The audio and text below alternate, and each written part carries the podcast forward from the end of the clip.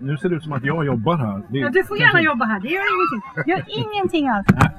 Vi ställer på den där uppe på här. Ja, jag får väl lite hög. bak. Mm. Nu får du lite mindre vind kanske, eller? Ja, det är framför. Jag tror inte... Ja, just det. Vi har ingen skydd. Äh.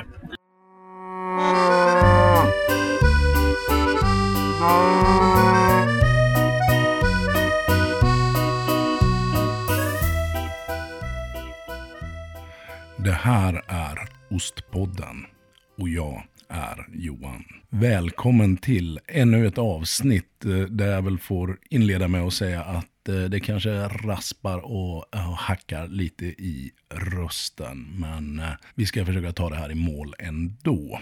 Någon kanske möjligen sett på Instagram att jag eh, lipat lite över en eh, något efterhängsen lunginflammation som jag har dragits med. Och som jag väl har känt kanske har hindrat mig från att eh, få ihop det här senaste avsnittet som har legat färdigklippt i övrigt. Men nu tänker jag att eh, nu får vi väl snöra ihop det. Och det finns ju andra människor som eh, kanske inte har haft rösten i helt eh, tipptopp skick och ändå gett sig ut i etern. Kanske var det att man fick göra en eh, god liten gärning här i morse genom att låna ut sin pH-meter till Charlotte på Älvängens eh, ost och mejeri som eh, gjorde att jag tog mig samman och tänkte att ah, men nu får väl det här poddavsnittet komma ut också då. Jag tänker att jag håller de här studiosnacken rätt korta och så får intervjuerna som jag spelade in för ett tag sedan tala för sig själva. För det klarar de alldeles utmärkt, kan jag garantera. Det var nämligen så här att eh, för ett tag sedan tog jag mig en tur upp till eh, Västerås, mina gamla hemtrakter. Och eh, då följde det sig så att det var någonting som hette Vin i Västerås som pågick samtidigt. På Vin i Västerås fanns inte bara vin.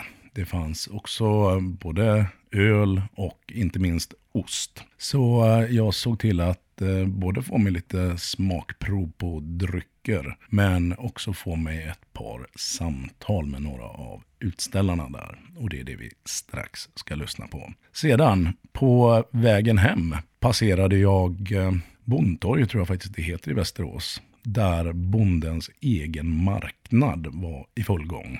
Och där fick jag chans att eh, ställa mig och köra någon sorts nästan live and direct eh, reportage, även om jag spelade in det då, med en eh, synnerligen trevlig mejerist och mjölkbonde ifrån trakten. Vi kommer till det också så småningom.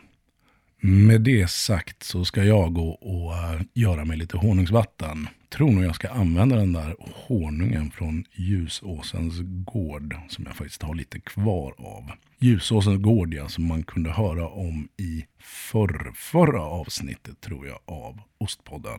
Har du inte lyssnat på det så gör det efter att du har lyssnat på det här. Nu förflyttar vi oss ner till Aros kongresscenter och eh, några veckor bakåt i tiden till min första lilla dejt för den dagen. Och då kan vi konstatera att jag har kunnat haffa Katrin en liten stund. Trots en eh, morgon som har börjat lite illa. Ja, Och trots att eh, evenemanget Vin i Västerås går in på sin andra dag alldeles strax här. Det stämmer. Så eh, välkommen Katrin och tack, för att du tar dig den här tiden. Självklart. Självklart. Tack. Och jag tänker vi kanske ska börja med Vin i Västerås då eftersom vi sitter mitt uppe i det. Mm. Vad, kan du ta det väldigt snabbt vad det är? Vin i Västerås är väl en eh, rullande mässa eh, som ter sig till eh, olika städer runt om i Sverige men undviker de största städerna har jag Mhm. förstått. Eh, och då har jag valt att stå med för att lyfta fram mina ostar, mina delikatesser. Det som jag brinner för. För det går ju väldigt, väldigt bra hand i hand med vin. Oh ja. Så. ja.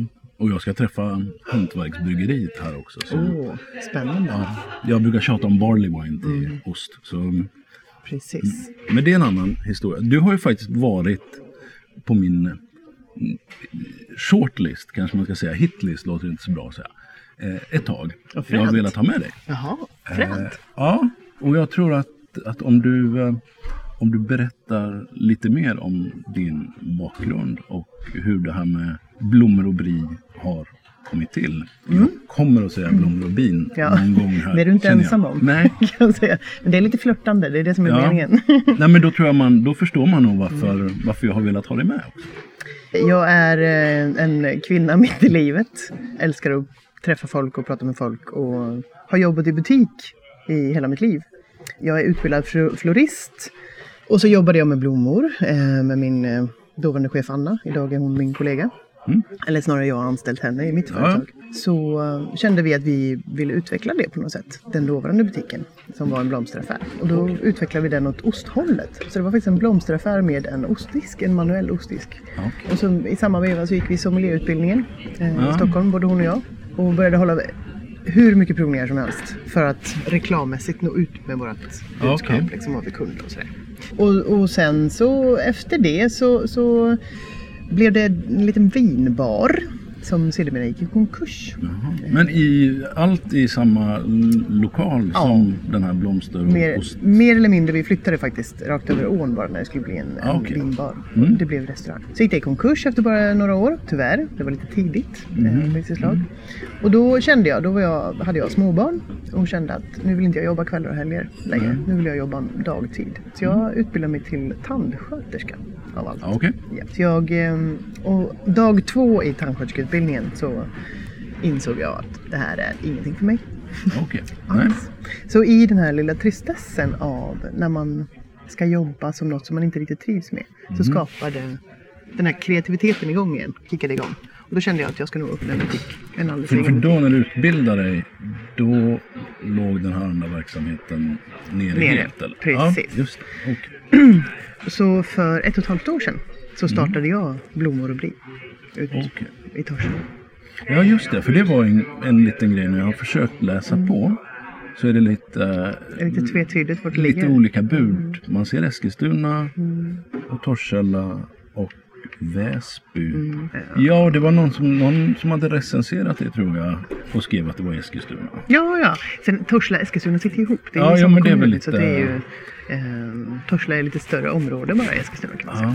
Ja. Och Väsby är... en del av Torshälla. Eh, Ja. Och vi, ja, det är jag ju inte själv där ute. Utan vi är ju fem butiker totalt. Och vi profilerar oss som butikerna på Väsby. Ja, ja. Och jag ligger i ett gammalt sädesmagasin som då är Väsby magasin. ja, men det har jag sett på bild. Det ju, Ja, Precis, väldigt, väldigt vackert. Ja. Väldigt vackert är det. Men det blir ju också lite mm, komplext hur man ska förklara vart man Mm, ligger. För folk mm. som inte känner till området. Eskilstunabor känner ju till det, absolut. Ja. Men, och då räcker det med att säga Väsby, Mälarbaden, Torshälla ut. Så jag förstår att det kan vara lite... Ja, ja, precis. Ja, men vad bra. Då har vi rätt ut, rätt ut the basics. tror jag. Men för att kunna kombinera, när man startar eget företag så är det ju det är fördelaktigt att man får välja själv precis vad man vill pyssla med. Mhm. Så jag valde att fortsätta med blommor för just kreativiteten. Eh, Ja. Binda buketter, bröllopsbuketter, eh, arrangemang, eh, begravningar, fest så. Så det är liksom ett ben att stå på. Men sen så vill jag ju också jobba med smaker. Så det är ju Ja. ostar.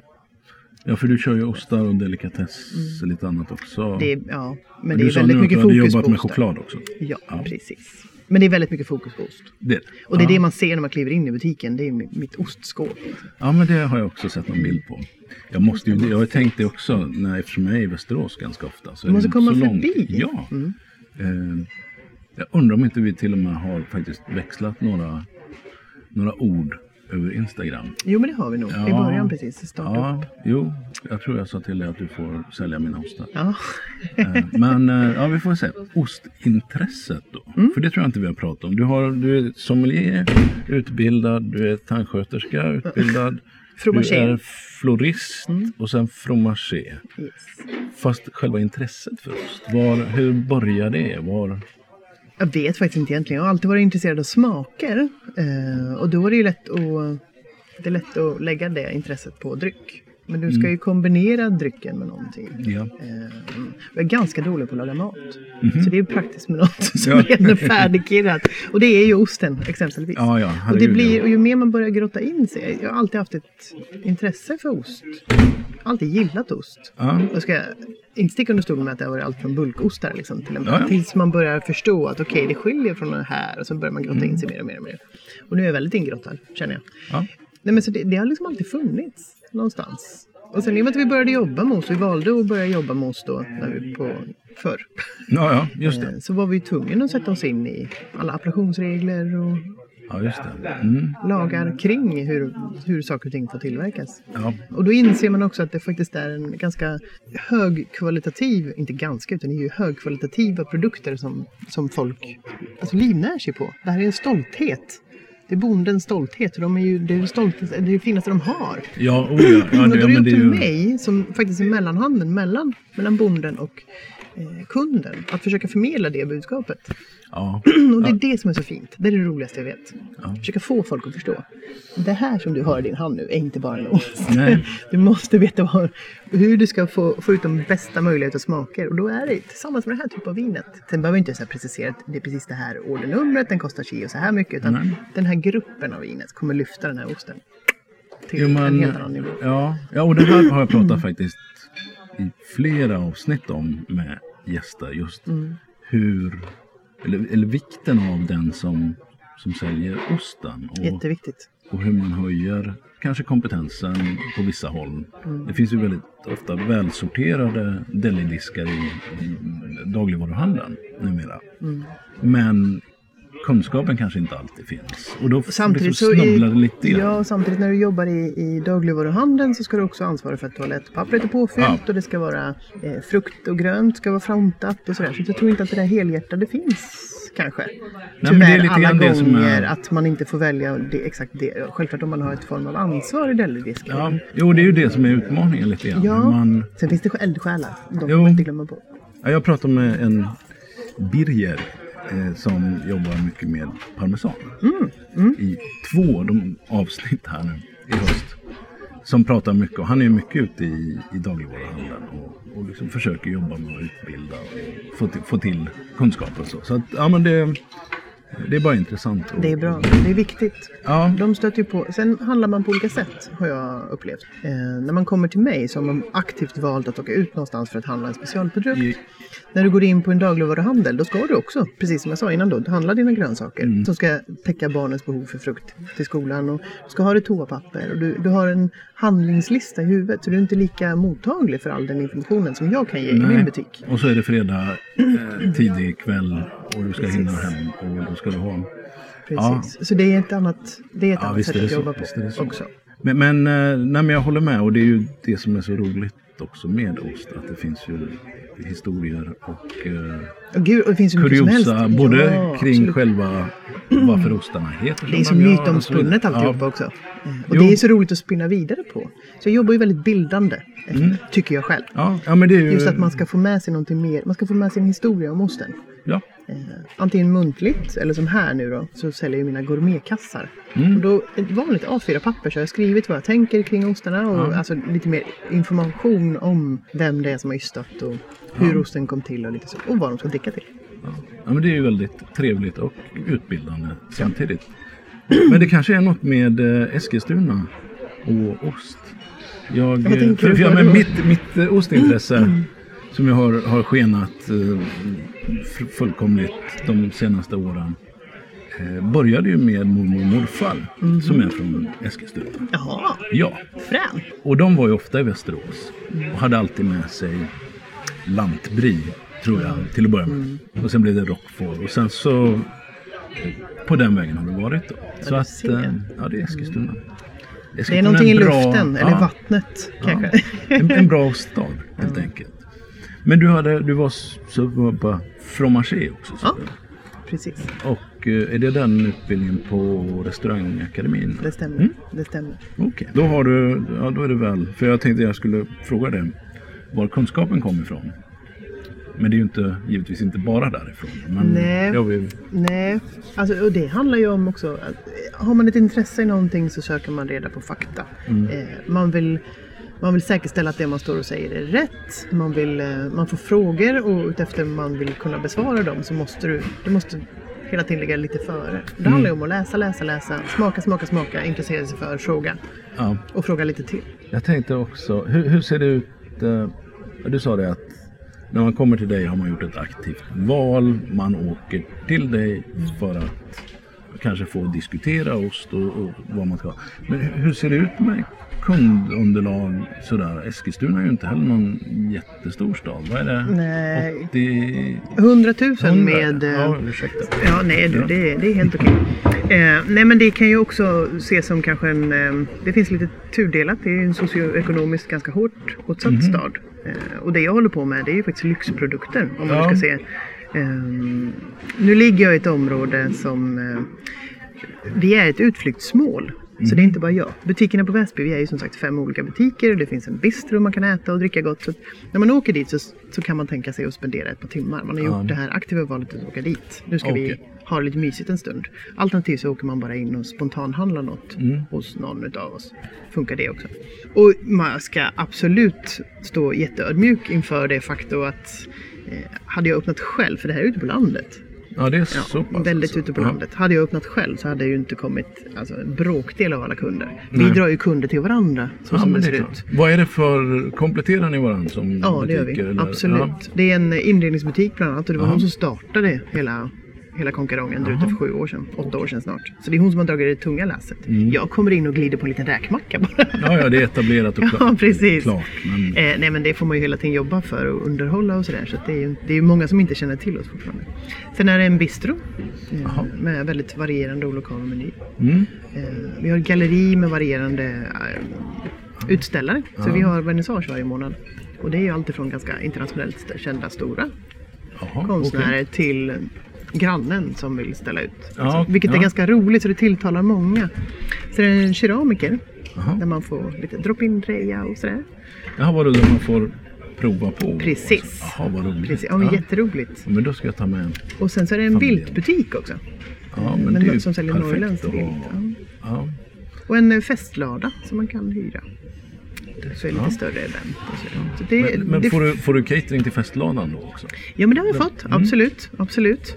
Eh, och den är ju den är inte riktigt isolerad så den är ju mest sommar. Ah, ja. Men det är också då som man kanske tänker att under fest så är det Ja. lite, lite ost man tar. Det, men, men hur... Du, du sa du har din, ditt ostskåp när man kommer in. Vad, vad finns det där då? Och varför? Det finns det. Ja. Först att det står där är ju ett rent under för det kommer inte ens in i butiken. Nej. det var som en liten kalabalik när vi skulle öppna. Dagen innan så landade skåpet och jag fick inte in det. Och då var inte problemet att det inte skulle komma in genom dörren för det hade vi ju mätt ut och sådär. Så vi fick inte upp det. Så det, var ju, det blev ju kranbilar och det var, Jaha, det var eh, det, ja, ja. killar det är som nästan... kör med industrilyft som fick komma. Nej, det var ju panikartat kan jag säga. Så Ja. det där ostskåpet är jag väldigt stolt över. Det får Mm. aldrig någonsin gå sönder för jag kan inte få ut det. Nej men precis. Det är orubbbart. Ja, ja. Och du kan inte flytta heller? Nej, kommer vara där i hela mitt liv. man, får, man får reparera det på plats. Ja. Vad som finns där i, det är hantverksystade ostar. Mm. Är, eh, och gårdsproducerade, alltså så. Jag måste kunna stå rakryggad och se ostarna. Mm. Och känna att det här är bra grejer. Ja. För det är lite min eh, image utåt också. Att Ja. vill, det är det jag vill lyfta. Så det är, eh, men det kommer från, mångt och mycket så kommer det faktiskt från Frankrike och Schweiz och Italien och så. Mm. Inte så mycket svenskt som jag kanske hade hoppats på från början. Nej, okej. Tyvärr. Jag hade kanske trott att jag skulle ha mer svenskt. För att vad, vad, vad är utmaningen där? Utmaningen där är att ehm, logistiken först och främst. Att det är svårt och dyrt att få fram. Eh, jag har provat att jobba med lite större grossister som hanterar de svenska gårdsmejerierna. Men jag är för liten. Så jag blir bortglömd i stora hela. Det prioriterar restauranger och Ja, då tröttnar jag till slut. Ja. För jag har, jag har också ett ansvar gentemot kund. Mm, mm. Så i mångt och mycket så åker jag ju och hämtar det själv. Och då är det klart, då ligger man ju i närområdet. Ja, och det blir, ju en, det blir ju en kostnad eh, i Absolut, både tid visst är det. och transport Självklart. för dig då. Självklart. såklart. Men då vet jag också att jag får det. Ja, ja, det är ju fantastiskt Faktiskt. att ha den relationen. Ja, med en för det är kul att få träffa mejerist. Ja, Är det ju. faktiskt. Jo, det... det- blir något speciellt. Det har jag också upptäckt. Att, Och sen Ja. är det också för att jag har, sen jag öppnade för ett och ett halvt år sedan så har det, det är tiden. Tyvärr. Jag hatar att säga det. Men det är Ja. tiden. Jag önskar att jag hade dubbelt så mycket tid. ja, Jag pysslar ju väldigt mycket med provningar med. Så mina kvällar går ju åt att, att förbereda provningar, ut och hålla provningar. För, hemma hos då. Man får hyra hem mig. okej. Eh, Mm. Och sen är det ju samtal med leverantörer och det ska beställas och det är Och du ska läsa på om, om nyostar? Tiden tar slut. Ja, och i butiken är- så sysselsätter jag mig Ja, med, med butiksjobbet. Ja. Så det är ju det är angenäma lyxproblem, verkligen. Visst. Men Visst jag önskar ju, ibland så kan det här nya telefonsamtalet vara svårt att få till. Man vill ha den tiden för en person att hinna presentera sig. Ja. ja, vi ska inte släppa ostarna, eh, mm, eller vi ska släppa dem en stund. Mm. Tänkte jag. För att nu kom du in på provningar. Mm. För, eh, och det var något jag tänkte lyssna med dig om. Mm. Vad du gör mer än butiken. Då. Och provningar, och det är givetvis vin och ost. ja men precis. Om jag bara ja, får gissa så. Ja, eller öl och ost eller vad man nu än känner att man... Men det är merparten vinost. Det är Mm. det som är, folk tycker är roligt. Eh, ibland festar vi till att lite, det blir lite champagneprovning ihop med lite ost och så. Man får, jag kör konceptet för jag har inga alkoholtillstånd. Eh, I och med att jag inte har någon mathållning. Nej, just det. Så då får man hyra hem mig. För jag Ja. får, jag får inte vara i butik. Nej, just det. Och det tycker folk är lite charmigt och lite trevligt. Mm, mm. Så då brukar det vara ett gäng ungefär med någonstans 8, 10, 12 personer beroende på hur stort man är hemma. Mm. Så kommer jag med glas och jag kommer med ostar. Och de får ju då köpa vinerna. Ja. Men på inrådan från mig. Ja. Och då har vi en liten eh, konversation innan eh, om vart deras smakpalett ligger. Så att vi försöker matcha vinerna. Ja, ja. ja men det är ju jättebra. Och så, Mm. och så är det lite ostar enligt säsong och sådär som jag väljer ut. Ja. Så det varierar. Det är ju en personlig provning så det är ju väldigt olika vad jag tar fram. ja, men det går ju att göra provningar till. Det kör ju jag en del också. Det går Mm. ju att göra bara, bara gruyärer. Ja men precis. Eller en Det hel. går ju att nörda in sig precis Ja. så mycket som helst. Och det är ju ja, det är också det som är roligt. Så. Ja men det är jätteroligt. Men sen såg jag något som hette eh, Aptitrundan. Ja! Som jag Världens inte, grej. ja det verkade vara Nej men du det är en det är ett, Men jag vet ja, inte vad det är. Det är sörmländskt. Mhm. Är det. Ja, men det finns ju Smaka på Västmanland till exempel här i, i, eh, i Västerås. Mm. Eller Smaka på Värmland. Eh, Skåne har ju, är ju också rätt duktiga på det där. De har ju någon liten matrunda där Mm. runt påsk tror jag. Ja, jag tror att det finns något på Orust och sådär också Ja, i men- mina hemtrakter. ja, men precis. Mm, I Sörmland så har eh, det ett ganska aktivt matkluster. Okej. Sörmlands matkluster. Som för åttonde året tror jag. Öh, kan vara sjunde. Säg, Ja, ja, häng mig inte om jag säger fel. Nej. Som har kört aptitrundan och det här är någonting som bara växer. Och det är tanken att det ska lyfta fram hela alla sörmländska matproducenter och hantver- mathantverkare eller Ja. hantverkare som har kring mat. Så det är deras lilla skördefest kan man säga. Ja, när primörerna är som Mm. bäst. Eh, Och i år så var det 63 producenter av hela Sörmland som var med och ställde Okej. ut. Ställde ut, man öppnar upp sina gårdar helt enkelt. Ja, ja. Och jag är medlem i Sörmlands matkluster och jag vill ju verkligen främja det här Mm, hantverket. mm. Så då körde jag en liten um, ostprovning med sörmländska ostar. De, och sen får också lite bildande så de får lära sig lite mer och sådär. Ja, Eh, inte ja. bara komma in och prova en bit ost utan här, läs. Ja, ja. Bedöm men själv. annars- annars du får ett protokoll. Ja. Nej, precis. ja, men det är rätt. Eh, Jätteroligt. Jätte, jätteroligt. Det svåra och det utmanande i det hela är att det är 63 procenter. Det är två dagar. Du har ingen aning om hur många som kommer. Det är ju ingen föranmälning. Nej, jag såg att det Antingen många, kommer det två eller så kommer det massa. Mm. Massa, massa, massa, massa, massa. Det såg ut som att det var en massa. Det var helt galet. Så roligt! Ja, Och att det är så uppskattat. Så det här har ju blivit en, ett, ett stort jippo ska man väl säga. Folk planerar verkligen vart de ska åka. Man varierar sig från år till år. Man recenserar. Det är, ja. Så nu är det ju några som sitter och planerar allt det här så att det fungerar logist, alltså logistiskt och så. Och det är Ja, en förutsättning. det är klart det är en utmaning. Jätte, jätteroligt. Ja. Jätteroligt. Jag uppmanar alla att åka på en sån här sak. Jag tänker som gårdarna också. Det är, de är så engagerade och de gör, de gör så mycket bra. De gör så himla mycket bra grejer. Ja, ja vad, Så det är kul att de får komma ut. vad, vad finns om man säger i Sörmland bara snabbt. Mm. Vad har vi för, eller vad hade, du hade svenska ostar Ja, till att börja med. Ja. Vad, och det här har ju, det här har ju varierat lite till och från vad som, hur många Mm. mejerier och eh, vad som har levererats eller vad, vad som går att få tag på i Sörmland. Mm. Nu för tillfället så har vi två. Okej. Eh, och det är Öja, eh, Öja Gård. De har bufflar. Så det är en tjej som heter Ebba som ystar buffelmozzarella. Det har jag nog läst. Och yoghurt. Mm, gud. fantastiska Ja. smaker. Nu är det ju... Eh, jag köper ju mångt och mycket italiensk mozzarella. Mm. Och det skiljer ju avsevärt smak. Så är det Mm. ju. Bufflarna går ju ändå och betar liksom färskt gräs här uppe. Mm. Kontra en som går och betar nere i södra Italien. Ja, ja. Det skiljer ju ganska rejält. Och det är, Ja. i och med att det är så pass färska produkter så blir det så direkt ja, smakmässigt. mozzarella är ju extremt... Gud ja. Och det är, Ja. Så, det, är så, åh, det, är så, det är kärlek på hög nivå. Ja, men vad spännande. Det Och är- jättefin yoghurt har de. Så gör de Ja. även buffelburgare. Men jag har ingen frys. Så jag kan tyvärr inte ta in det som det ser ut Nej, just nu. nej. Eh, Men de har ju också en öppen gård så det går ju att åka dit och, Mm. och köpa. Och sen är det Jysch mejeri. De har ju en uppsjö av ostar. Ja, Eh, och vunnit massa priser och de är väldigt engagerade i, i all ysthistoria och ehm, eh, lära ut. eh, ja och Kerstin är ju ordförande i Sveriges Gårdsmejerister också. Precis. Nu vet ju inte jag faktiskt. Det kanske blir en spoiler här. Ja. Jag vet inte om avsnittet med Kerstin är släppt innan det här avsnittet eller inte. Det återstår att se. Ja, precis. Men eh, ja, vi pratade om deras granbarksost så sent som igår. Min mamma hade provat den. Ah, Jag har ju inte provat den själv. Har du inte? Nej. den är Men- jättefin. Mm. Då får du komma till mig för jag har ju nämligen keramiken på gården, Anna. Hon har ju dessutom drejat en sån här liten form. Perfekt passande till en granbarksost. Ah, ja. Som man bara Mm. kan köra in i ugnen. Så det är liksom kirrat och klart. Och du kanske ska förklara Helhet. granbarksosten då också? Granbarksosten är ju en, ehm, en eh, ost där man har eh, lindat in den i granbark. Just, alltså, skulle väl egentligen vilja påstå kanske att det är en liten Mondore föregångaren. Att man har tittat Mm, lite neråt mm. Alperna där nere. Den här ystas ju året runt. Den är pasteuriserad, den är gjord på sörmländsk ekologisk komjölk. Mm. Eh, Jysch jobbar ju med tre gårdar som levererar eh, mjölk till Jysch från min egen djurhållning. Mm, nej, just det. Därav så Ja. pasteuriserar de mjölken. Just det. Eh, Den är också tvättad så du har en ganska hög syra och en väldigt, väldigt fin kräm. Mm. Tanken är att man ska hetta upp den här osten. Mm. Eh, Antingen så slänger man den på grillen eller så skickar man in den i ugnen.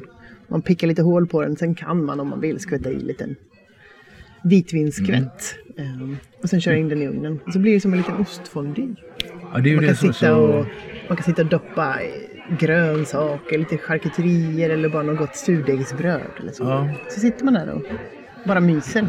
men Passar perfekt så här är- höst, Ja. vinter. Även på sommaren faktiskt. Då kan man sitta ute och Ja. äta. Vi som är grillfantaster på sommaren. Ja, ja. Jo. Ja, och den görs året runt. För de första montåren har ju kommit precis Precis nu i veckan. Vi var nere och handlade alldeles för många i. ja, ja. i veckan. Då får man äta. Äta, Ja. äta, äta. Ja. Bara. Jo då, och de klarar sig ett tag. Så att det, men ja, det, det är en härlig ost. Så. Granbarksosten har ju vunnit eh, Folkets pris på ostmässan. Ja, visst var det så. Och någon medalj på ost-VM tror jag förra året också. Eller om det var någon annan det av stämmer. Djurs Ja, men vi sitter det en medalj på silver kanske. Nu ska jag låta det vara lite Ja. osagt. Ja, det är Sörmlandsädel är ju en ost som ständigt vinner medaljer. Ja, ja. Mm. ja, vi får, Kerstin berättar om det i alla ja, fall det är i det avsnittet. Det är bra. Så då de kan har vi få väldigt, väldigt rätsida fina på det. ostar. Ja. Har de. Och de har väldigt mycket pressade ostar. Mm. De är lite dåliga att framhålla ibland. Men de har väldigt goda, fina, krämiga, eh, Ja. Runda smaker. Men har du flera av deras ostar? Ja, ja. Mm. Jag har inte hela sortimentet. Nej. För Djurs har ju även en butik i deras Ja, ja. Och den ligger, de är inte allt för långt ifrån dig. tre mil ifrån vart Ja, ligger. så Så det är, nära. det är Ja. därför funkar att kunna åka och hämta ostar. Ja, ja, men det är klart. Så jag tycker att det är ett väldigt fint samarbete faktiskt. Mm. Och så buffelmozzarella där. Precis. Jo, då skulle jag också vilja veta vad har du för, vad är det som, som går mest av dina ostar? Kanske typmässigt eller rent specifikt? Eh, jag har en ljuvlig gorgonzola dolce från Mm. eh, Tossi. En sån som man skedar upp. Mm. 80 dagars lagrad. Så den är så smörig och ren i smaken. Inte, inte alls någon bitterhet. Den tycker folk är väldigt frän. Alltså Mm. kul. Mm. Den syns, så det vill ju folk ha. Ja, ja. Sen är det ju lagrade ostar. Schweizer, alltså Lagrade, typer liksom. Ja, precis. Um, Gruyère-typer. Eller de här alpage-ostarna. Ja, ja men Gruyère har väl eh, bommat. Eller liksom det hände för kanske tio år sedan någonting vill jag mäta. Och sen har den Mm. Alla känner ju ostar- till Gruyère. Sen Ja. känner inte folk till att det är olika Gruyère. Utan man säger att det är Gruyère och då säger ja det är min favoritost. Mm. Ja, men vänta nu, nu ska du få höra det här kör du. För det här är en specifik. Och så får man dra hela historien. Ja. Eller alltså alpageostarna. Det är ju så subtila smaker. Mm. Och de bara... Ja. Ja, jag, jag, är, jag är en sucker för Beaufort. Ja. min... Den mjölksötman. Ja, Den går inte det är av någonting med Det och ett glas som- champagne. Sen är man i hamn. Det vet jag inte. Eller det har jag antagligen provat. Men jag har inte tänkt på just den Då måste du, i, ikväll. Ja. Jag har ingen Beaufort med mig än. Så Nej, nej. Speaking of. Eh, Yes. eh, den, som, eh, den som kommer hem till dig och du bjuder på en ostbricka. Mm. Vad kommer det att ligga på den? Det beror på vilket humör jag är på. Ja. För det, Men- den frågan brukar jag få när, när, när kunderna kliver in. Ja. Så möts de av, av mitt ostskåp och där ligger det 100 plus ostar. Men vi säger att det är inte efter att du har stått två dagar på vin i Västerås. Ja men precis, ja du menar så. Utan mera, mera en vanlig. Det har faktiskt med egentligen säsong, humör, väder och sällskapet. Mm.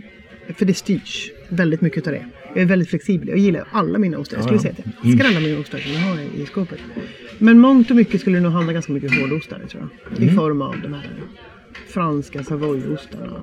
Jag dras åt det smak, eh, åt Mm. det hållet. Det här lite, lite vitpeppriga, den långa mjölksyran. Ja, Den lite mjölksötman som också finns. Det är lite eleganta. Mm. Det gillar jag. Så flera sådana. Mm. Flera sådana. Det behöver inte vara så stor variation på textur egentligen. Utan det, är liksom en, det handlar mer om harmoni mellan de här ostarna. Okej. Och jag, Ja, har, mm. jag, jag vet att jag förespråkar, det räcker med ett par, tre ostar för att det ska liksom matcha. Men jag går ju all in när det Mm. kommer hem någon. Då ska jag ha alla ostar hem. Mm. Typ så, Ja. tyvärr, Ja. jag. Det, det blev, eh, jag vet inte om jag är riktigt nöjd med den Nähä. definitionen. Men du, vill, eh, du vill veta exakt vad som ska ligga på? Mm, nej men... eh, Idag skulle jag tagit hem, i sådana fall, om Ja. man skulle åka hem idag och äta ost, Mm. då skulle jag tagit med mig ett, eh, en bit av Letival Page från Mm. september 2017. Mm, det är en, den, en annan... Ja. Fantastisk. Ja, då är vi ju i, Mm. i Schweiz. Men den skulle Ja. få följa med mig hem idag. Mm. Ja, Okej, ja den räcker länge. Ja, det gör den. alltså, som, den klarar sig ganska mycket själv. Den behöver Så. inte så mycket sällskap. Nej, exakt. Sista då, fast jag vet inte om jag täckte in det. Men väldigt snabbt, ditt bästa sånt cheese moment. Har du någon sån här, något minne som är så här, ett. Ett. Ett! Ja, Åh herre min Jesus. då kan man lägga till att nu såg det ut som att det blev jobbigt för dig. Ja, men nästan lite faktiskt. Ja, Eh, bästa ostminnet, det finns ju säkert en hel uppsjö. Det blir Ja. alldeles tomt i huvudet bara när jag ska välja ja. ett. Återigen, det är det som är så bra med ost. Att det blir, Mm. Nej, nej. nej men gud det här vart ju jättesvårt. Ja, jag kan säga så här, jag har ett väldigt så här, definierande, det var när jag var hos Bröderna Dahlbom i Göteborg. Mm. Eh, och fick en. Ja. Det är länge sedan, men den, den knuffade mig ett par steg uppför eller nerför osttrappan beroende på hur man vill se det. Så det vet jag, det är en sån här grej för mig. Eh, Så det är lite något sånt jag tänkte om det fanns. Men, Men det eh, finns ju massor. Ja, det, Du kanske har varit på ett sluttande plan med Ja. Det finns inga... det är klart att det, det, alltså det, är klart att det, att det finns. Det finns ju en hel uppsjö av situationer när man har, när man har slagits av wow. Eh, det är bara tomt i huvudet, det kommer Ja. inte upp något. Men Jag kanske, jag kanske skickar ett meddelande till Ja men dig om en gör det. Prata in Den något på... här, Ja, den här. Absolut. För För det är jag- det som är det ja. roliga. För det är ju, om man, om man verkligen tänker smakmässigt. Det spelar ju ingen roll. Det kan ju vara, kan ju vara du beställer hem samma ost från samma affinör Mm. eller samma gård eller så. Men det skiljer sig massor i smak. Och man kan få den här, den här, här satt den. Jävlar Ja. anamma. Jo, och jag Alltså, tror himla, alltså, himla bra. också Perfekt. första gången jag provade sån riktigt, riktigt gammal rockamador. Ja. Som bara är oljig och pepprig och, och också är något sånt där helt annorlunda eller annat. Sen när man jobbar med det, man smakar ju så mycket och det, så, ostarna förändras, man är med dem i Mm. förändringen. missförstå mig rätt här, hur fascinerande och hur roligt det än är. Det blir också en, alltså för mig är ju det här, jag är ju i den rullningen nu. Mm. Eh, Man är ju med den.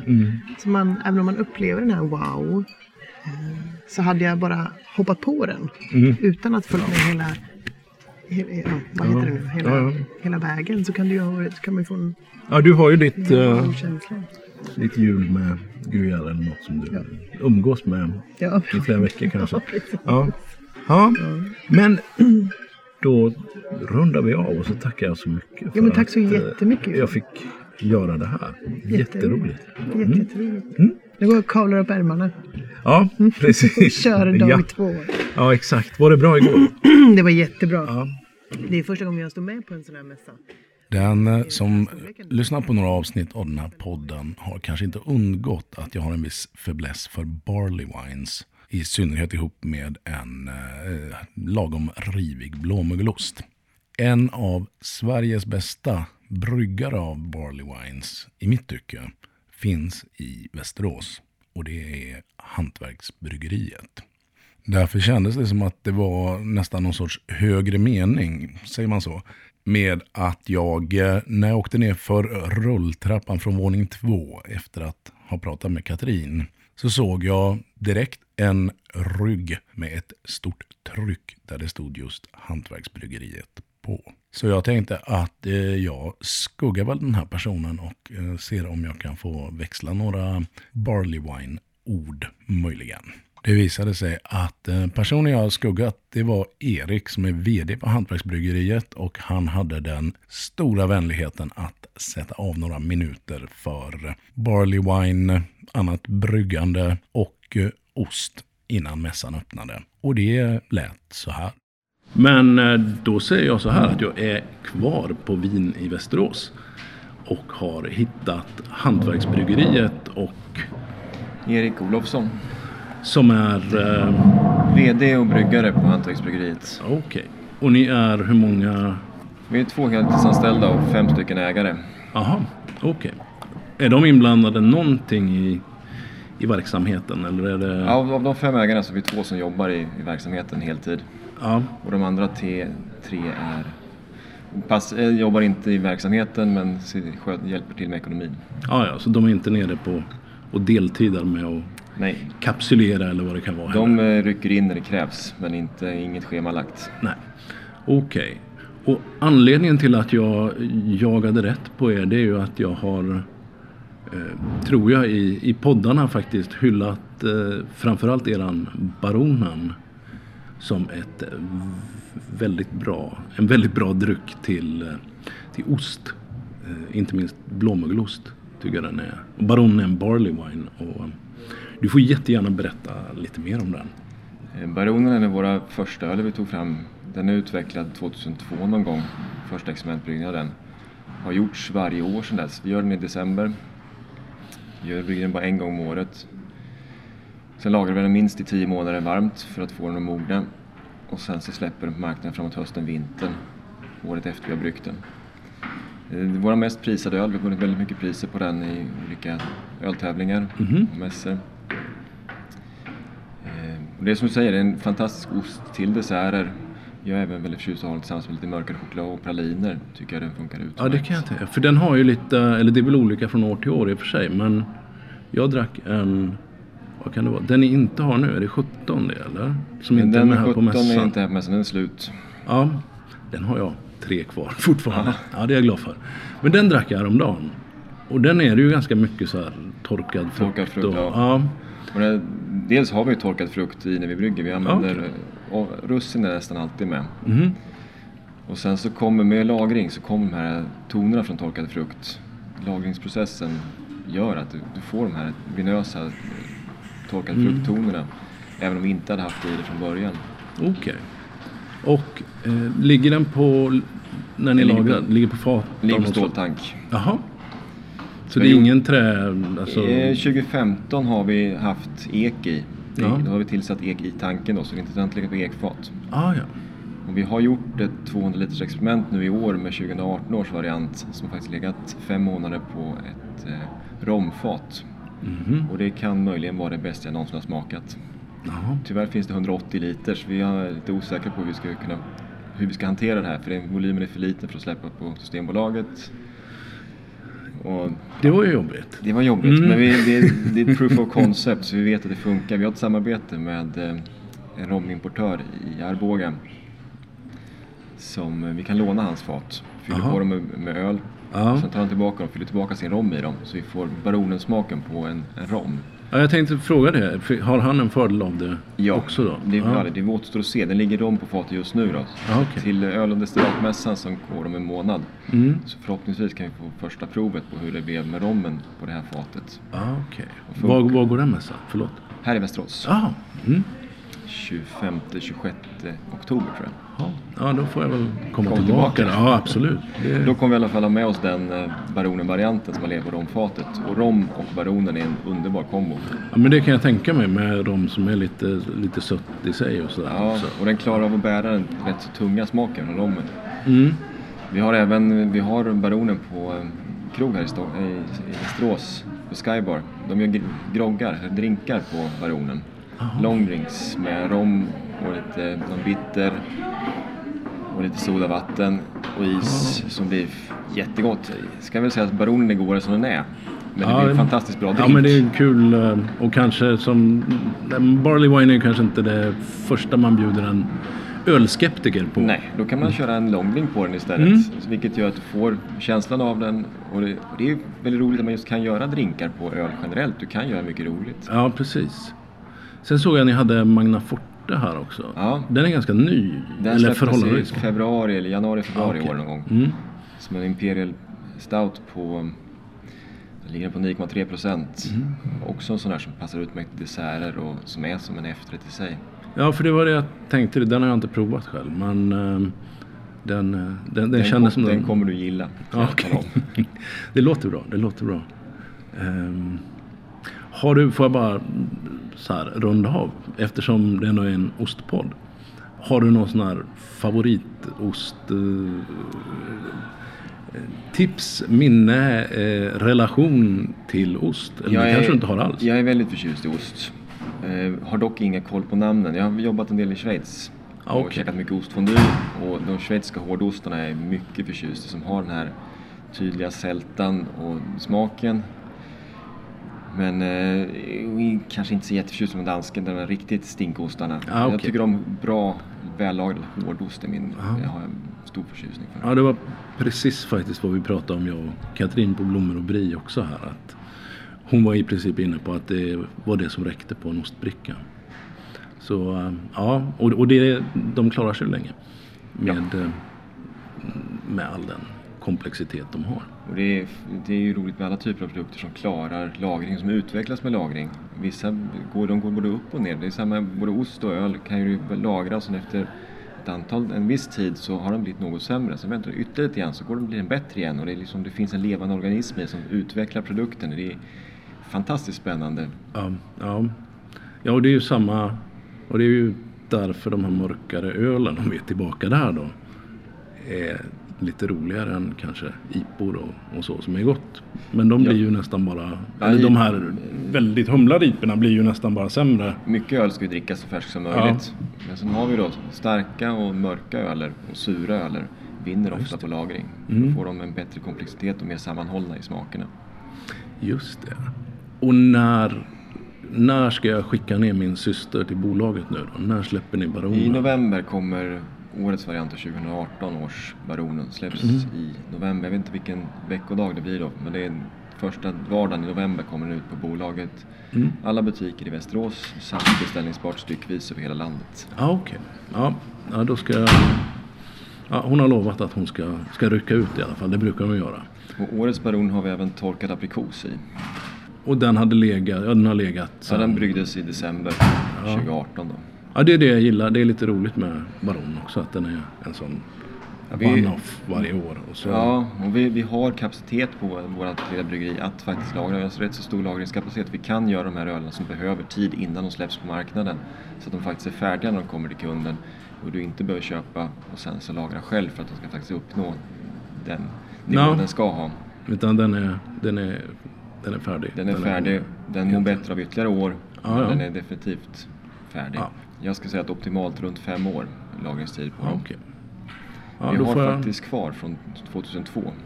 Oj. Vi, hitt, vi hittade i i en gömma experimentflaskorna från ut... Det är ju innan nästan Ja, det var då vi, fanns. det var in, bryggeriet fanns men det var inte kommersiellt. Vi hade inte tillstånd att, bry, att sälja. Nej. Då sysslade vi mer med utbildning, ölutbildning och kurser och provningar. Aha. Och då, höll vi på, då tog vi fram recepten för de som, vi använder, som sen skulle användas när vi blev kommersiella.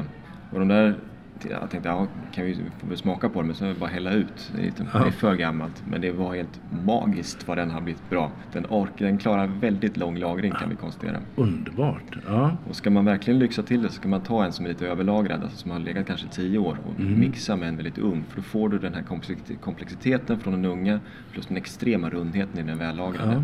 Så om man blandar årgångarna så får du den optimala Oj. baronen.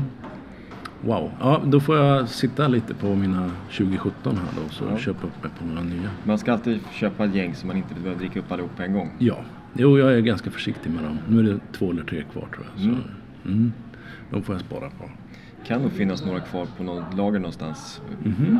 Du tittar på bolagets eh, eh, sida så kan man Ja. söka. Vissa butiker kan ha någon kvar. De sålde slut i slutet på juli tror jag. Det Aha. kan stå någon kvar på centrallagret eller i någon butik. Ja, ja det kan vara värt att... att- Men det är bara den 17 som finns kvar, tror du? Ja, det, är bara den som kan finnas kvar på Jaha. Systembolaget. Mm. Okej. Ja, då får jag ta och vittja det som Mm. går. Ja, men... ehm, Ska du återgå då till Ska att jag förbereda så vi kan köra preppa igång nu? upp kranarna här? Ja. En kvart eller vad det är.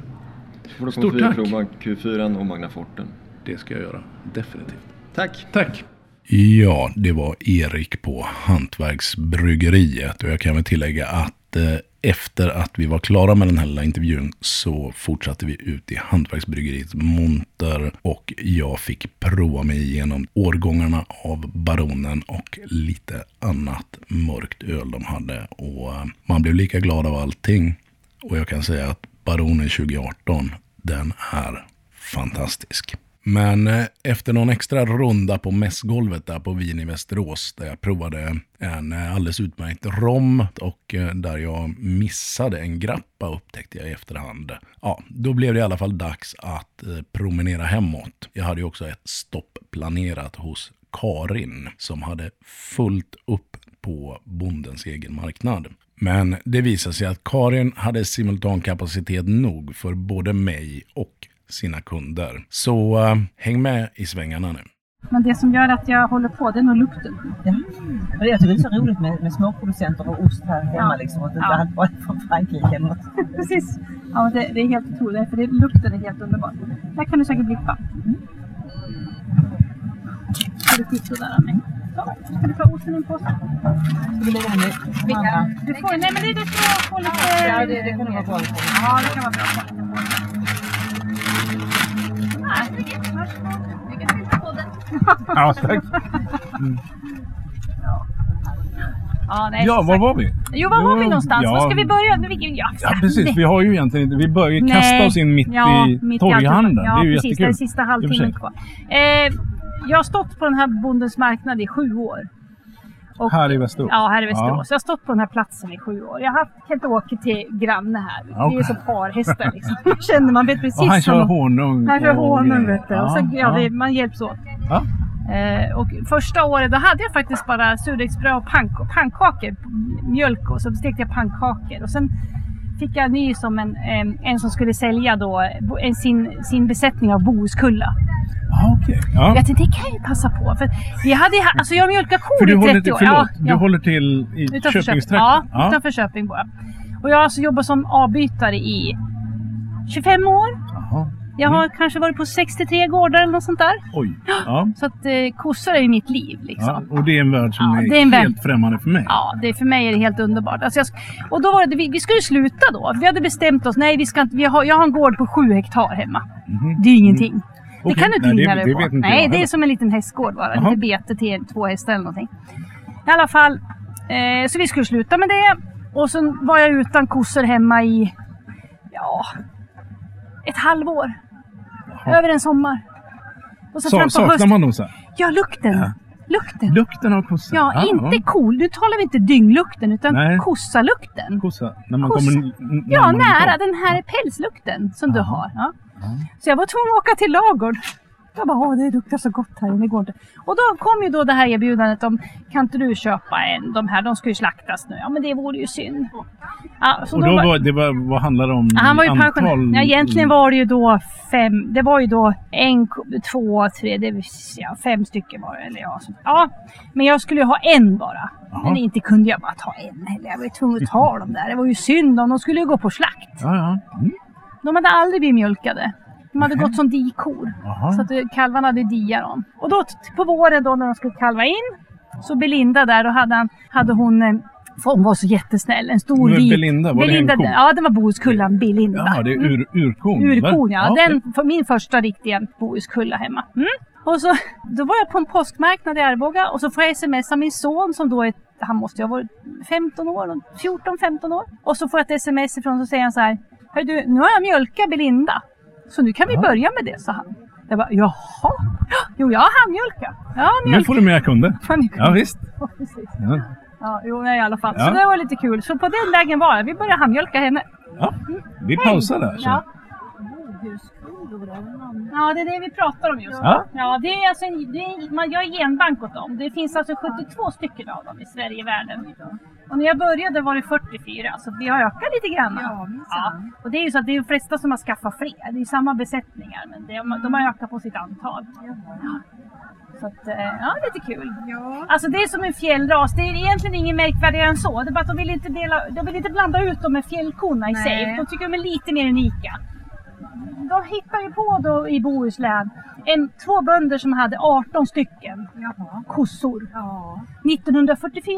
Jaha. Och då vart det det. Då tyckte de att det var ju lite onödigt att blanda ut dem där. Men, men så gjorde de ingenting. Sen 1993 så kom Jordbruksverket på just då. Ja, vi kanske skulle spara på dem där i alla fall. Och då var de 17 stycken. Oj. Så dessa 17 fick de då, eh, gjorde de en genbank av då. Och så tog de in en ifrån Norge tror jag, jag är inte riktigt Ja. säker där, men jag tror det var en, nor- en norsk också.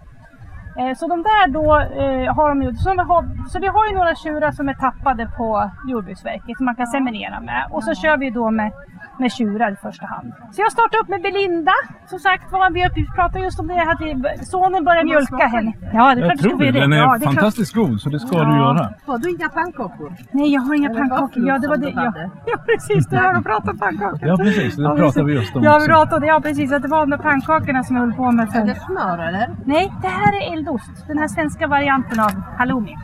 Gör Ja, du osten själv? Ja. Jag mjölkar morgon och kväll och så står jag här mitt på dagen. Eh, När jag började då körde jag kastruller. Så då, då höll jag på kastruller. Det höll jag på länge med. Kastruller, kastruller. Herregud vad kastruller jag höll på med. Idag plastbantar vi. Jag försöker ju plastbanta så mycket jag kan. Vi, alltså vi koldioxidberäknar och vi håller på där hemma så vi ska hålla ner allting. Det är liksom för att rädda planeten lite grann. Det är jättebra. Ja, så att, eh, idag kör vi. Så den här gjorde jag igår. Det där, därav du kan köpa en lösvikt idag. Imorgon kan man inte sälja den så. Utan den här hamnar i frysen i låda. Nu har man hållit på så många år så nu börjar man känna sig lite säker. Men i början så pasteuriserade jag mesta. Men, men Mm. jag hade sto- så stora problem att eh, sänka pH på ostmassan. Alltså. Så himla svårt. Men nu, ja nu hörde jag så det borde ju vara rätt. Kvitto la jag på sen. Det är så fet mjölk. Jag har ju en jerseyko. Hon har ju jättehög fetthalt. Och då, den är ännu svårare att syra. Jo, men vi var inne på det här med kossorna och hon första kossan Ja. som hette... Belinda hette hon. Belinda, ja. Jättesnäll var hon. Ja. Stod- smaka? Ja, visst får du smaka. Ta, den, ta den där biten, det där blir bra det. Nej, den får du hoppa över. Så, i alla fall. Eh, nej, det har jag ingen smakprov på. Ja, Så är det med det. Ja, ja. jo, i alla fall, den, där, den här Belinda i alla fall, hon var ju rätt snäll alltså. Eh, men hon la ju inte ner mjölken jämt åt mig, utan det var ju ibland bara. Ja, Men vad var det för ras då? Det En var... bohuskulla. Bohuskulla. Bohuskulla. Ja. Hon var åtta år gammal, hade aldrig blivit mjölkad förut. Så hon var ju rätt gammal redan då. Mm. Eh, sen fick jag ju så ont i handlederna för jag har ju mjölkat kor i så många år så att det var rätt jobbigt att mjölka. Och du har handmjölkat? Då eller? fick jag, nej, alltså då mjölkar man ju bara runt maskinen. Men du måste ju fortfarande kontrollmjölka en stråle eller två för att kolla att den är bra. Då kan du inte bara liksom... Så det, det blir i alla fall jobbigt. Mm. Ja, ja, som sagt, du förklarar det här för en, en Okej. liksom När, jo, när, du, citymänniska. ja, när, du mjölkar, när du mjölkar en ko så ska du först börja tvätta av spenarna och så ska du då förbereda genom att kontrolla, du ska kontrollera mjölken innan du sätter på maskinen. Och Ja, det är ju just. fortfarande handmjölkarrörelsen som Mm. du gör. Och har du då 60 kor du gör det på gånger fyra spenar, Mm. det blir rätt många varje Ja. dag. Mm. I alla fall. Så då vart det det, nej men ni får starta upp den där spannmaskinen. Jag har ju en st- ståendes där. Ja, så då vart det, då skulle vi starta upp den där. Och du vet, hon hade aldrig blivit mjölkad med spann. Så i tre veckors tid, så vi började första veckan så fick spannen stå bredvid och ticka bara. Tick, tick, tick, okej. tick, precis som pulsatorn. Sen mjölkade jag för hand. Sen eh, veckan därpå så fick jag eh, sätta på två spenkoppar istället för fyra. Jaha. För jag har ju mjölkat med två händer, jag har ju inte fyra. De har Nej, fyra okej. spenar. Ja, ja, så du spen. mjölkar, handmjölkar med två och... Ja, Ja, så okej. fick man ta den andra två med mjölk. Ja, i alla fall. Mm. Och så eh, fick det fortsätta så. Så efter tre veckor då hade hon lärt sig det. Men fortfarande var det det att vissa dagar då tyckte hon nej jag skiter i dig, du får ingen mjölk idag. Nej, nej. Så var det med det. Så vi ja, man visst. tacka och ta emot Alla det. va? är individer. Ja, precis. Mm. Och sen fick hon då, eh, hade hon fått en kvighall som hette Ester. När hon då mjölkade, när jag skulle mjölka in henne, då var det ishockeyutrustning som gällde. Ja, nu har vi kunder. Ja, jo i alla fall. Sen så fick hon då en kvikhall som jag började mjölka in henne då. Ester hette hon. Ja, okej. Det var ishockeyutrustning. Hon var totalt vansinnig. Hon brölade som en tjur. Hon, var, hon skulle döda mig och, hon, och jag fick passa mig rejält alltså. Fan. Tre veckor Ja, kämpade jag och jag tyckte det var lite sport det där för jag tyckte det var lite roligt för att hon, när jag väl fick på mjölkmaskinen så, så mjölkade jag ju och då gick det bra. Mm. Jag hade ju kalven bredvid så det var alltid frid och fröjd. Och sen hennes då syster när jag skulle mjölka in den, hon var så rädd. Jaha. Alltså de, de här är inte domesticerade, alltså de har ju inte lärt sig. De är ju fortfarande tror jag att vargen finns. Så att det är liksom, de är ju vilda djur på det viset. Så där, där var det ju då, kalven fick jag ha som skydd. Eh, Så när jag satte på maskin så hade jag kalven emellan mig och Okej. kon Jaha. och då gick det bra. Okej, men du lyckades få dit mjölkmaskinen Ja, det, ja, med, ja det var ju gymnastik lite grann där. Ja, jo det känns det som. Men hon var jätteduktig och var hur snäll som helst när vi, gjorde sådär. Okej. Och den kalven idag som jag hade som skydd till att mjölka den, Irma som hon heter, hon lever fortfarande. Hon Ja. går och mjölkar idag också. Hennes dotter, det är min bästa ko. Jaha, Hon mjölkar 20 liter om dagen. okej. Hon är jätteduktig. Men du sa man mjölkar morgon och kväll? Ja, så man Ja. mjölkar morgon och kväll. Eh, I början så lät jag kalven eh, dia och sådär. Men oftast kan man få lite problem med celler och lite juverinflammationer och sånt där om kalven diar. För att det blir inte riktigt bra. Så att, eh, jag skiljer ifrån efter några veckor. Så Mm. då får man ge kalven i nappflaska istället. Ja, okej. Ja. Och det är så att jag vill ju ha mjölken. Jo, ja, men det är ju svårt att göra mjöl- ost annars. Ja precis, jag vill ha mjölken. Den är fantastisk. Ja. Det är ju så. Hallå hallå! Är du ostsugen? Ja, och bröd. På bröd? Vet du, jag har lite bröd kvar åt dig idag. Fint väder vi har idag, helt underbart. Ja, men det var, jag var, hade en jacka på mig när jag skulle gå. Ja, så jag har haft underställ på mig. Så jag tog av mig. Jag var, det- tog av mig. ja. Det var ju kallt i morse. Ja. Det. Men du, jag tänker innan du ska klappa igen Ja. då, och åka hem och mjölka. Ja, Så skulle jag ändå vilja hinna med Alltså att ni är genbank för Bohuskulla, Det är ja. Bohuskullan där. Det är ju lite spännande tycker Ja, det är Eh, så tell me. ja så här är det. Eh, som sagt var, det, du, alltså det här rasen upptäckte de då ungefär 1943. De kom fram till att oj då, det här var någon kossor som inte de ville blanda ut med fjällkorna. Det var ju som en fjällko ungefär. Eh, Men eh, de ville inte blanda ut dem. Och sen 1993 så bestämdes Jordbruksverket att de här ska vi kalla Bohuskulla, vi ska ha dem som genbank. Och sen har vi då lite tur, det finns en liten förening som heter Allmogeföreningen. Den är lite separerad, så där har du då lite så här riktigt, riktigt små uh, antalsras. Alltså där har du då Ringamålarkossan, du har Vänerkon och du har Bohuskulla. Jaha. Det är alltså tre Spännande, raser som är ja. riktigt, riktigt små i antal. Mm. Eh, och Bohuskulla var ju då rätt så utrotningshotade, de var ju 18 stycken då. När jag fick köpa Belinda och hennes eh, kvikhall där så, så var det 44 stycken. Och du hade hur många av dem då? Ja, nu har jag fem. Så att Av- jag ökar på, ja, Ja. fem av 72 stycken.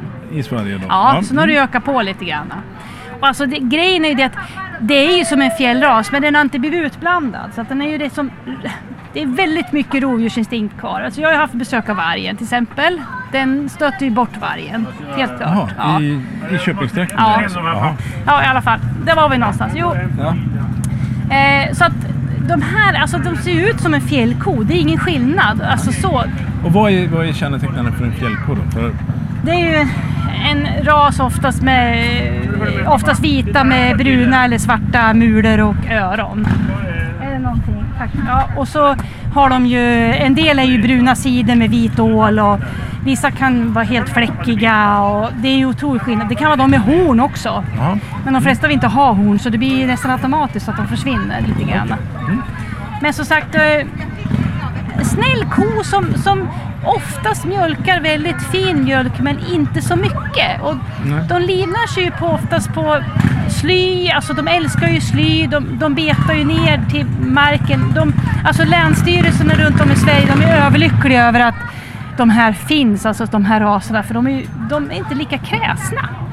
Okej, De, de äter ju Ja. det mesta i skogen alltså. lite som någon sorts getter. Ja, lite så. Eller- Det är klart att de vill ha äta. De, ska, de får Ja. mycket mat hemma. Jag är- skämmer bort dem med mycket mat, men jag får ju också fin mjölk också.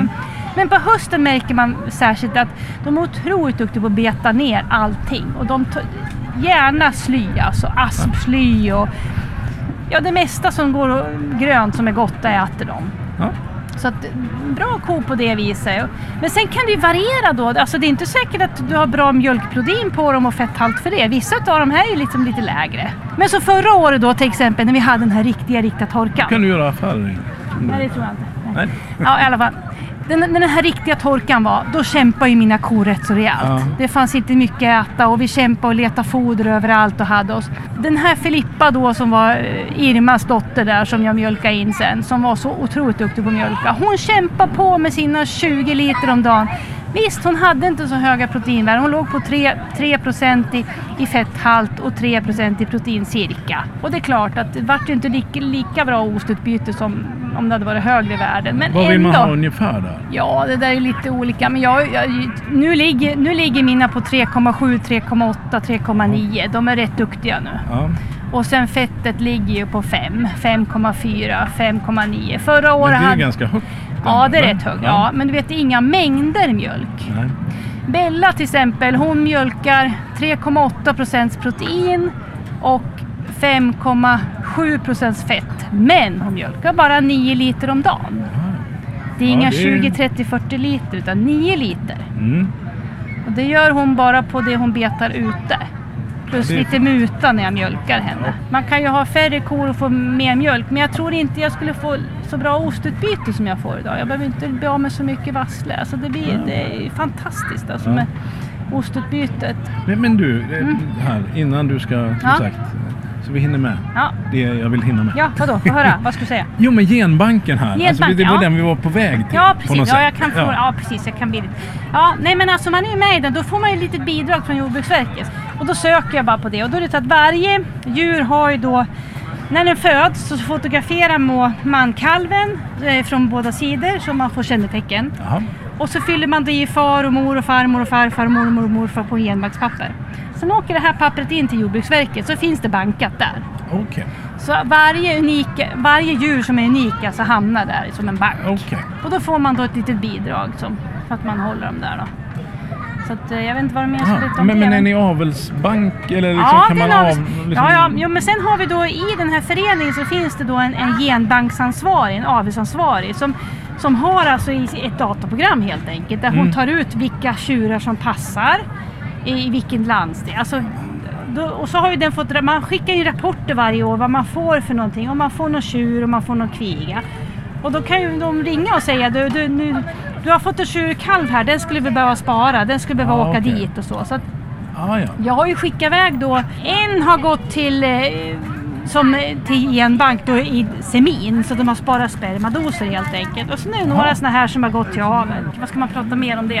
ja, men Eh, det var att ni hade... eh, Jo, vi har en genbanksansvarig. span- Ja, så det är ju det att, att Belinda har ju då gett ifrån sig då ett par stycken, eh, några stycken tjurar då som har gått till olika ställen och blivit avelstjurar helt enkelt. Eh, Sen, sen väljer hon ut så jag brukar ju säga till när jag ska ha en tjur att hur, jag, jag behöver tjur till nästa har vi någon någonstans, var kan jag få köpa en liksom? Så att oftast får jag åka rätt långt neråt landet och köpa. Så nu, den tjuren som nu, den är ifrån ja, utanför Göteborg någonstans som jag Ja. hämtar. Då. Ja, du. Ja. Man tjur därifrån. Så att det är, jag behöver inte bekymra mig så mycket om det. Eftersom jag, det är en så liten förening så håller folk rätt på varandra där. Så det är Ja. bra på det viset. Och sen det andra egentligen då som ju känns lite viktigt att vi hinner med. Vadå? Vad... Nu, vi står ju i ditt stånd här på Ja. Bondens marknad. Ja, precis. Ja, vad är det du har med dig? Vad är det du gör? Vad är Ja. dina produkter? Ja, produkterna är mycket vitmögelostar. Mm, och de var sen ju alldeles eld- utmärkta ja, känner och sen har jag eldosten, den här som har varit på tapeten hela sommaren. Och sen har jag lite salladsost och så har jag lite hårdost, ostkaka. Ostkaka. Du, Ja, det ska vi reda ut. ja. Min syster Mm. frågade mig eh, här i veckan. Mm. Vad är ostkaka? Alltså vad är definitionen på ostkaka? Det är intressant för det där är lite olika för att eh, uppåt landet då är det ju alltså en, en ostkaka där. Den består ju av ostmassa och vetemjöl och lite socker Ja, är möjligtvis. det så? För vi käkade en sån Ja. hälsingeostkaka i morse. Precis. Det Det är var mest ju- bara ostmassa. Den är lite seg och, och lite så här. Ja, Ja, det var ju nästan som man trodde det var lite, någon sorts halloumi. ja åt det hållet. Fast det ja. vet, jag tror det är vetemjöl i den. Så. Ja, okej. Jag har inte gjort den själv men jag vet att de säger att det är det. Ja. Du har ju Forsa, kör ju Forsa ostkaka. Ja, det var därifrån. Ja, Mm. det är ju, det är ju Johanna Hildingsson som gör den. Ja. Eh, jag gör en sån här småländsk variant utan mandel. För att jag är mandelallergiker Ja. själv så jag kan inte Mm. hålla på med det. Så min är lite, jag kör kanel och vanilj så att det funkar jättebra. Och Det det, alltså dagens, jag ser de flesta människor idag som äter mat ifrån affären. Mm. Eh, de kan du lura i att det är mandel i för de känner inte någon skillnad. Jaså, ja det är så. Jag har inte tänkt på det. Ja, men om jag skulle bjuda dig på den där, du skulle, du skulle inte sakna mandeln. För du, du tycker det är gott ändå. Liksom. Du tänker Ja. inte på att det inte smakar någon mandel, för det är ju så lite i. Så att ofta så är det när de äter en sån här som en annan har gjort med riktig ostmassa och grädde och ägg och, och, och lite socker, då, då blir den bara... Så att min är ju mer som ägg, ägg, det är ju ägg, vad ska man säga äggostkaka då? Kan man säga så Ja, kanske? ja, ja. ja lite Mm. åt det hållet. Då har vi det Ja, klart för oss. den ena är vetemjöl i, den andra ägg kan man säga. Ägg och Ja. grädde. Jag tror det är det som är skillnaden. Sen är det ostmassa i bägge. Ja. Ja. Okej, Ja, men då är Bondens marknad slut och ja eh, precis. vi har gått igenom ganska mycket. Ja, precis. Du hann lite. Jag är förvånad. Ja. Ja, det, jag förstår inte att det kommer en massa kunder egentligen. Ja, där satte det här sjuklingsavsnittet av Ostpodden. Jag hoppas du har haft en trevlig lyssning. Som vanligt gäller att eh, det händer ett och annat på Instagram mellan avsnitten. Det gör det också på Facebook. Men nu återstår bara att säga det här har varit Ostpodden. Du har varit tapper. Tack så mycket för att du har lyssnat. Vi hörs igen nästa vecka.